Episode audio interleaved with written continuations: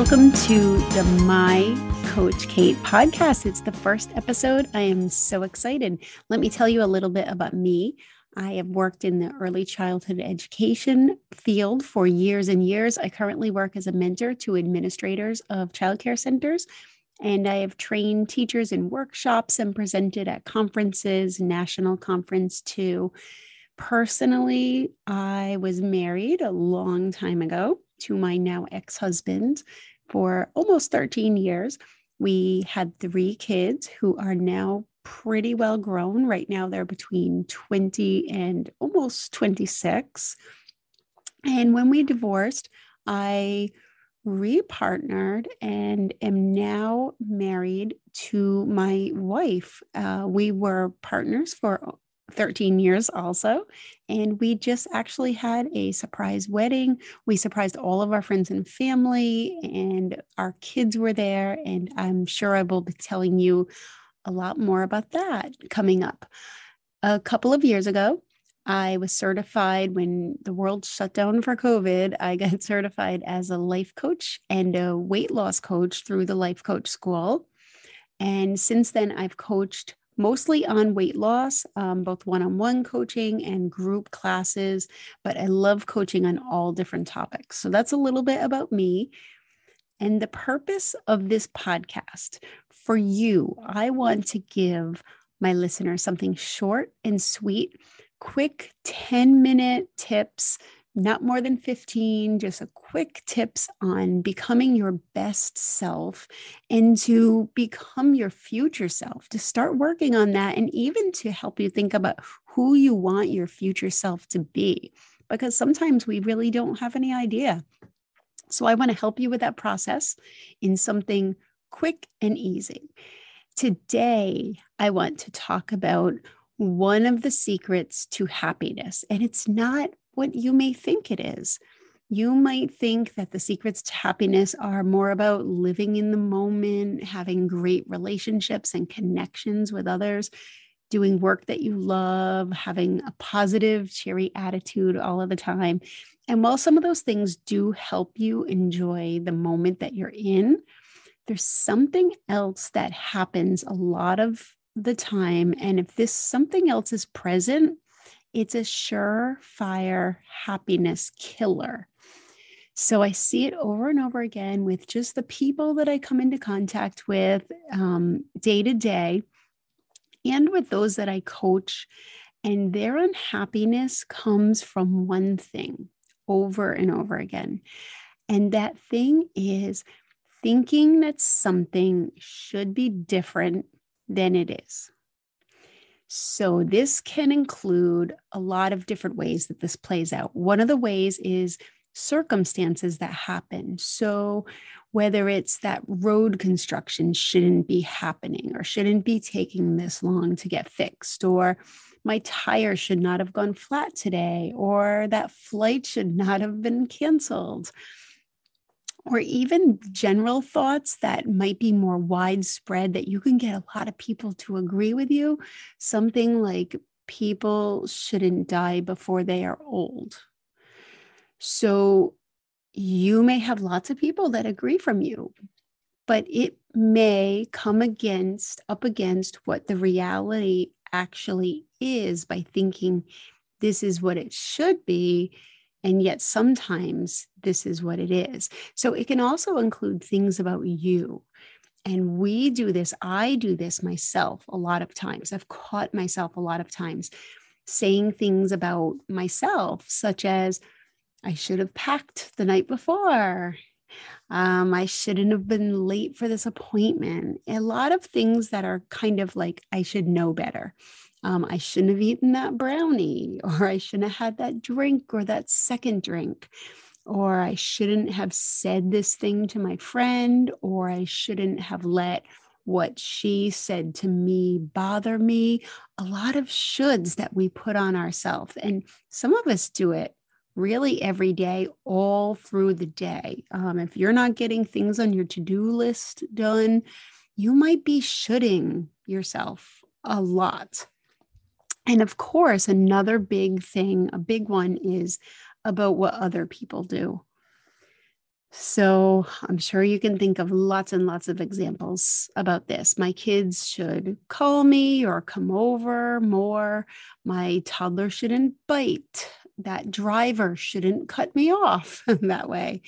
My partner should pay more attention to me or should listen to me or take out the garbage or not be mad so maybe for you it's it's those relationships and those family relationships that are the hardest you know maybe that relative at thanksgiving who always starts talking about politics or you know um, little susie never visits her grandma and she should.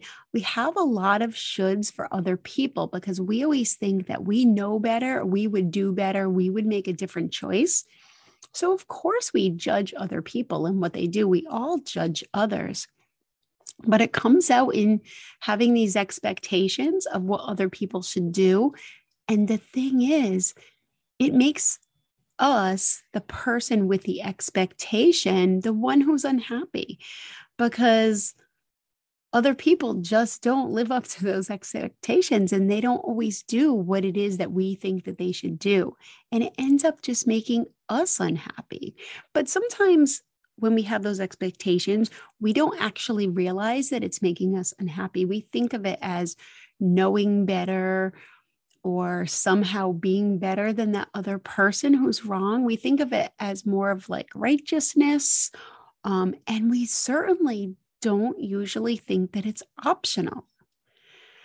So, if having all of those shoulds is the barrier to happiness, then what do we do about it? How can we use this info to actually be happy? And the answer is acceptance. So, the idea of accepting what is is going to be the thing that's going to break this habit um, you can believe that if something is happening, then you could believe it's what's supposed to happen right now. And then if you can't believe that, if that doesn't always seem true to you, if it doesn't seem like what's happening is what's supposed to happen, then you can at least just believe that it is what's happening. Maybe it's not supposed to be changed or it's not supposed to be fixed. It just is what is right now. So, in that example of your partner's not supposed to feel mad right now, you know, it is true that anger is just a feeling, and people do have feelings. They come, they go, they change, they come back again, but it just is what is right now. So, if you want to grow your happiness percentage, what you want to do is act, actively grow your acceptance of what's happening around you all the time. So, here's an easy way to start practicing just start with something and add, and it's okay after that. So, that driver honked his horn at me, and it's okay. You are safe, you aren't harmed all drivers on the road are definitely not happy, and that's okay. The ones that you have for yourself might be hard for you. So you forgot a doctor's appointment, and it's okay. Five years from now, that missed doctor's appointment isn't going to matter. Did it frustrate you? Probably. Did it make someone at the doctor's office maybe have a thought about you missing your appointment? Yeah, probably, of course. Other people have thoughts, but it's okay. So if you don't believe that something's okay, then you might have to work on the thought that is kind of an in between thought that might be more believable to you. So let's do a harder example. Let's say someone passed away and someone that you know or you is feeling grief. And maybe it just doesn't sound fitting to you to say, and it's okay. So if you don't believe that let's say Sally lost her sister, and it doesn't sound right to you to say Sally lost her sister, and it's okay. It might be more believable to say, and it is what happened. Or Sally lost her sister, and sometimes that happens. Or sometimes someone loses a sister. You have to find what's believable, but what helps you come to a place of acceptance instead of thinking that it shouldn't have happened. It's an unhappy place that we get stuck in. There's no way out of that without acceptance, which is why acceptance is one of those stages of grief.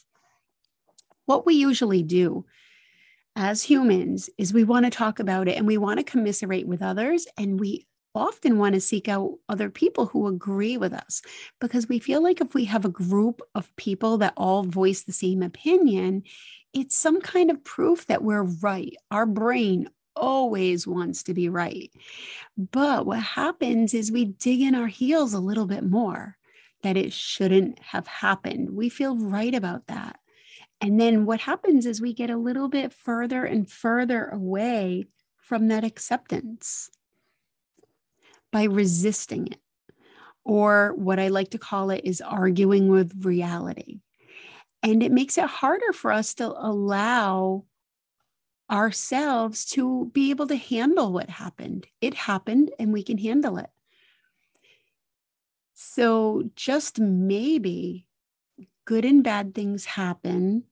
And maybe we are the ones that actually label them as good or bad things sometimes I'm sure you've been in this situation where something happens that seems good or bad, but then later down the road, from a different perspective of distance, maybe that good or bad thing doesn't seem good or bad. It seems the opposite down the road.